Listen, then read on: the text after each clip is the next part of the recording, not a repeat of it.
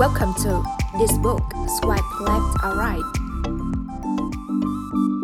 Xin chào cả nhà, tuần này Uyên và My trở lại với podcast This Book Swipe Left or Right với một quyển sách khá dài và khá dài nói về tâm lý học hành vi con người.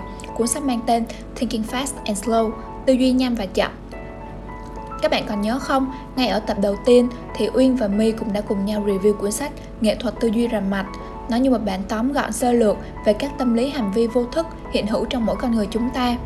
Các bạn nếu muốn đào sâu, tìm hiểu nhiều hơn về mỗi lỗi tư duy mà chúng ta thường mắc phải thì tư duy nhanh và chậm chính là một trong những item đứng đầu danh sách.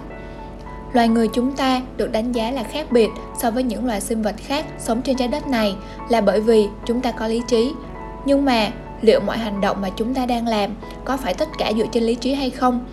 Chúng ta có thực sự hiểu được mọi quyết định của mình hay không? Tác giả Daniel Kahneman là một nhà tâm lý học đã từng giành giải thưởng Nobel danh giá, cùng với các cộng sự của mình tổ chức nhiều dự án thí nghiệm phong phú, thậm chí là kỳ lạ về hành vi của con người. Từ đó, hé lộ những bí ẩn về bản thân chúng ta, khiến cho tất cả con người chúng ta phải thốt lên wow, thật vậy. Tất cả những bí ẩn này được đúc kết một cách chỉn chu trong cuốn Thinking Fast and Slow này. Vậy thì chúng mình sẽ tóm tắt sơ qua nội dung của cuốn sách này một chút ha. Ngay từ những trang đầu tiên, tác giả cũng đã nhấn mạnh rằng Đi xuyên suốt cả cuốn sách này, ông chỉ nói về hai điều, đó là hệ thống 1 và hệ thống 2. Đây là hai hệ thống luôn luôn được kích hoạt trong não bộ của chúng ta, từ lúc chúng ta mở mắt cho đến khi nhắm mắt, và nó ảnh hưởng rất nhiều đến hành động và quyết định trong cuộc sống hàng ngày. Vậy thì hai hệ thống này là gì? Hệ thống 1 là đại diện cho bản năng, tự động và cảm tính. Hệ thống 2 là đại diện cho sự chín chắn, chậm rãi và toan tính. Hệ thống 1 thì hoạt động theo trực giác và đột ngột, thường không có sự kiểm soát và ý thức. Trong khi đó, hệ thống 2 lại chịu trách nhiệm cho quá trình ra quyết định, lập luận và niềm tin của mỗi cá nhân. Nó điều khiển các hoạt động có ý thức của tâm trí như sự tự kiểm soát, khả năng lựa chọn và tập trung. Tác giả đã nhân hóa hai hệ thống này thành hai nhân vật chính tượng trưng như đối lập nhau, nhưng thực sự thì lúc nào cũng hỗ trợ cho nhau trong mọi tình huống. Hệ thống 1 tạo ra các phản ứng tự động đối với các kích thích trong môi trường như dạng trực giác, nhận biết và truy xuất bộ nhớ phản ứng tự động này sẽ được điều chỉnh bởi sự tiến hóa và những kinh nghiệm đã học hỏi từ trước đó. Tuy nhiên, trong những tình huống phức tạp, hệ thống 1 sẽ kêu gọi sự trợ giúp của hệ thống 2 và nhân vật hệ thống 2 xuất hiện. Hệ thống 2 tuy là suy nghĩ chậm hơn hệ thống 1, nhưng với cá tính của một người trưởng thành thì lại có nhận thức và lý trí hơn trong quá trình xử lý. Hệ thống 2 xử lý vấn đề theo từng bước một và do đó có thể đưa ra kết luận chính xác hơn. Khi mà nghe đến đây thì chắc chắn là bạn đã hiểu được tại sao cuốn sách có tên là Tư duy nhanh và chậm rồi hen. Tư duy nhanh chính là hệ thống 1, và tư duy chậm chính là hệ thống 2. Tuy nhiên, nhược điểm của hệ thống 2 đó chính là sự lười biếng. Nó có thể sẽ bị phụ thuộc quá nhiều vào những thông tin đầu vào được xử lý bởi hệ thống 1 nên có nguy cơ dẫn đến lỗi hệ thống. Sự lười biếng này của hệ thống 2 rất là nguy hiểm. Theo tác giả thì có rất là nhiều nghiên cứu đã chỉ ra rằng khi mà ta sử dụng hệ thống 2 nhiều thì ta sẽ trở nên thông minh hơn. Bởi vậy, nếu mà chúng ta cứ để cho hệ thống 2 lười biếng thì trí thông minh của chúng ta sẽ không phát huy được hết kiến thức và sự tương tác giữa hệ thống 1 và hệ thống 2 giúp cho chúng ta cẩn thận hơn trong các tình huống phức tạp để tránh sai sót. Tiếp nối câu chuyện hai nhân vật hệ thống 1 và hệ thống 2, phần 2, 3 và phần 4 của cuốn sách chỉ ra cho người đọc về các thành kiến và các mỏ neo khác nhau ảnh hưởng đến hai hệ thống và gây ra sai sót trong quá trình suy nghĩ của chúng ta. Có bao giờ bạn có suy nghĩ là rõ ràng chúng ta đã kiểm soát được suy nghĩ và hành động của mình mà tại sao những cuốn sách cứ chỉ ra rằng chúng ta lại không thể nếu mà bạn đã từng có suy nghĩ đó thì mời bạn lên một thuyền cùng với Uyên và My nha. Điểm đáng giá nhất của cuốn sách này là đã chỉ ra được thực tế chúng ta dễ bị lừa hơn chúng ta tưởng. Chúng ta có thể bị lừa bởi hiệu ứng chim mồi, ví dụ như khi chúng ta được nghe từ già hoặc nghe những cái tên liên quan đến người già, tự động chúng ta sẽ vô thức đi chậm lại. Những mồi nhữ như từ già đã làm ảnh hưởng đến các suy nghĩ và hành động của chúng ta. Điều này đã chứng minh rằng thực tế chúng ta bị tác động rất nhiều bởi những sự kiện và sự vật xung quanh. Hoặc có những khi chúng ta bị lừa bởi hiệu ứng hào quang. Chúng ta thường gắn lên những người khác một hào quang nào đó, trong khi những gì chúng ta biết về họ thực sự lại rất ít. Ngoài ra, chúng ta từ khi sinh ra đều đã có một mong muốn đó là tìm kiếm quan hệ nhân quả cho bất kỳ sự việc hoặc sự kiện liên quan nào tâm trí của chúng ta có xu hướng bỏ qua số liệu thống kê chúng ta vội vàng đưa ra kết luận và niềm tin dựa trên các mẫu nhỏ và không đáng kể về mặt số lượng. Điều này cũng dẫn đến sự tự tin thái quá và bỏ qua vai trò may rủi trong bất kỳ sự kiện nào. Còn rất nhiều cú lừa khác mà chúng ta đã gặp phải nữa mà theo tác giả thì đó là do bộ máy liên tưởng ảnh hưởng tới hệ thống 1 mà chúng ta không thể kiểm soát được. Kể cả khi hệ thống 2 hoạt động chúng ta vẫn có thể rơi vào tình trạng ảo giác trí nhớ, ảo tưởng sự thật. Chúng ta bị đánh lừa bởi rất nhiều thứ như vậy.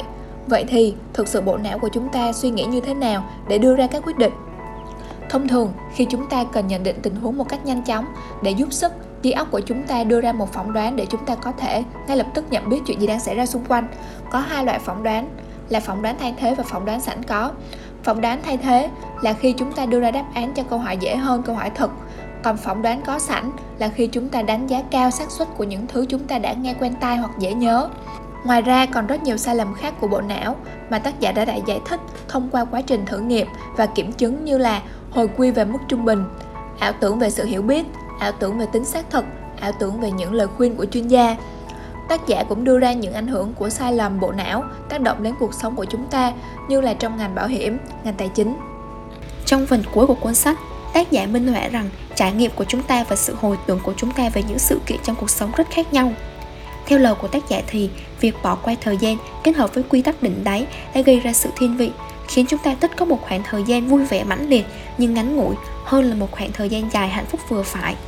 Chúng ta thường sợ hãi một khoảng thời gian ngắn đau khổ dữ dội nhưng có thể chịu đựng được hơn là chúng ta phải trải qua một khoảng thời gian dài hơn của một cơn đau vừa phải.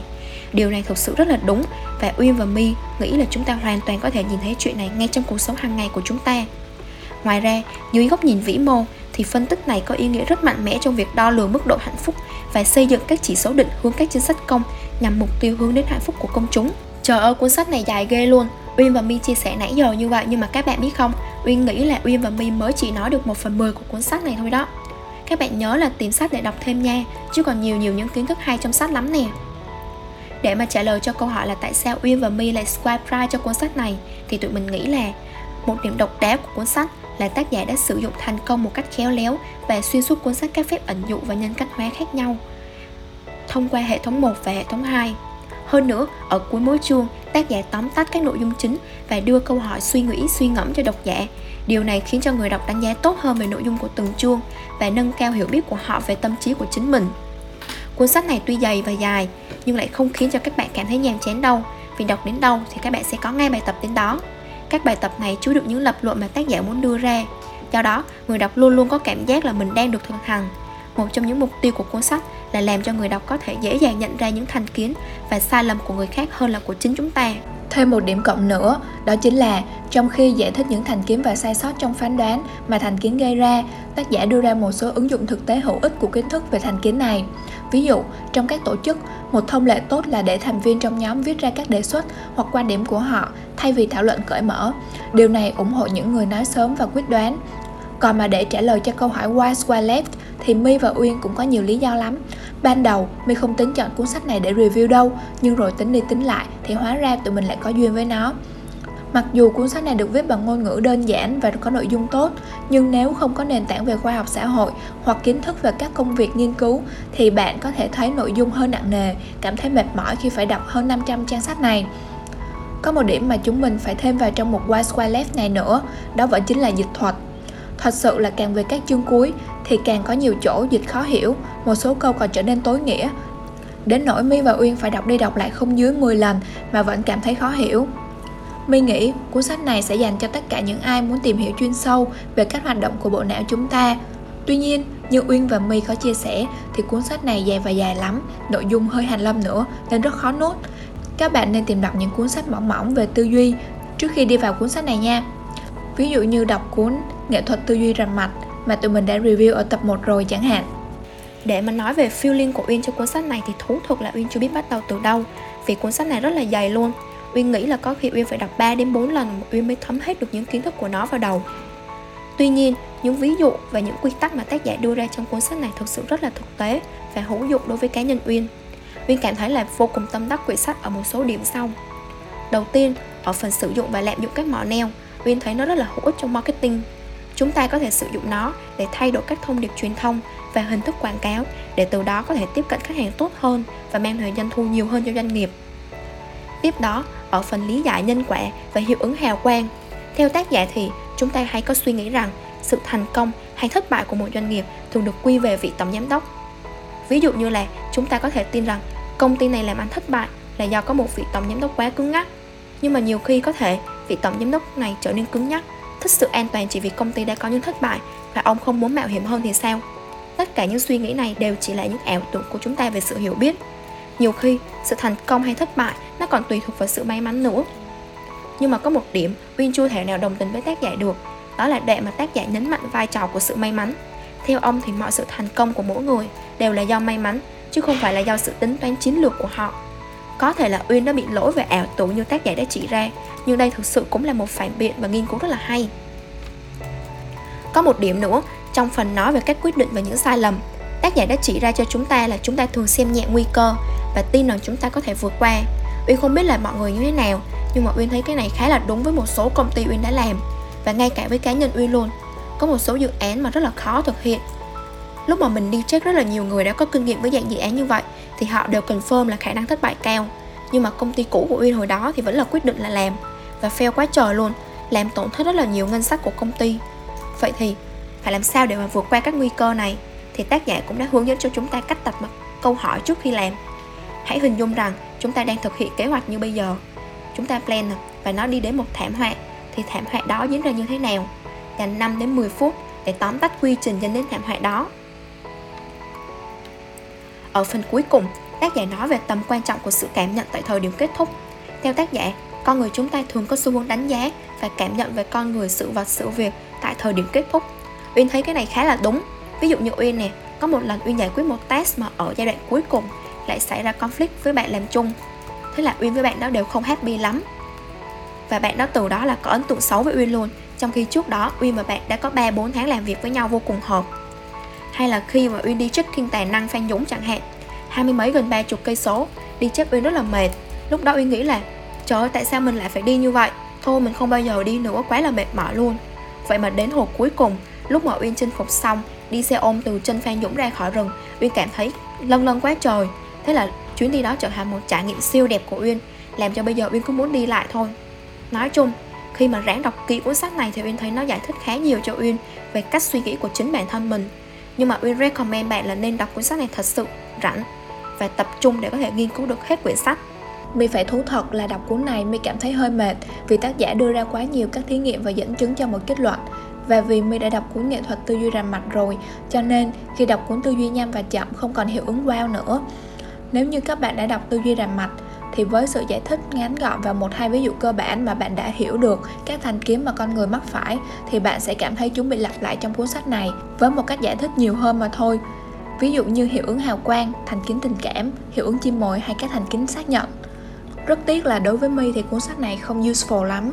Tóm lại, trong tư duy nhanh và chậm tác giả đã chứng minh cho chúng ta thấy rằng việc tin con người chúng ta đầy lý trí và quyết định mọi việc một cách có suy tính cẩn thận là hoàn toàn sai lầm. Tất cả những suy tính và hành vi của chúng ta đều phụ thuộc vào sự phản ứng của hệ thống đang điều hành bộ não chúng ta tại thời điểm đó. Những cuốn sách về tư duy và trí não luôn là một trong những cuốn sách được nhiều người bỏ tâm tìm hiểu và chọn lựa. Trong quá trình phát triển bản thân, để có thể trở thành một người tài giỏi, đóng góp cho đất nước, thì chúng ta sẽ không thể nào thiếu được một bộ não thông minh, một tư duy sắc bén và chính xác. Uyên và My chúc các bạn có thể khai phá được hết những khả năng của bộ não mình và có được những phán quyết tốt hơn trong tương lai nhé. Cảm ơn các bạn đã lắng nghe podcast ngày hôm nay của chúng mình. Các bạn nhớ follow chúng mình tại Instagram 5 phút đọc sách nha. Xin chào tạm biệt các bạn và hẹn gặp lại.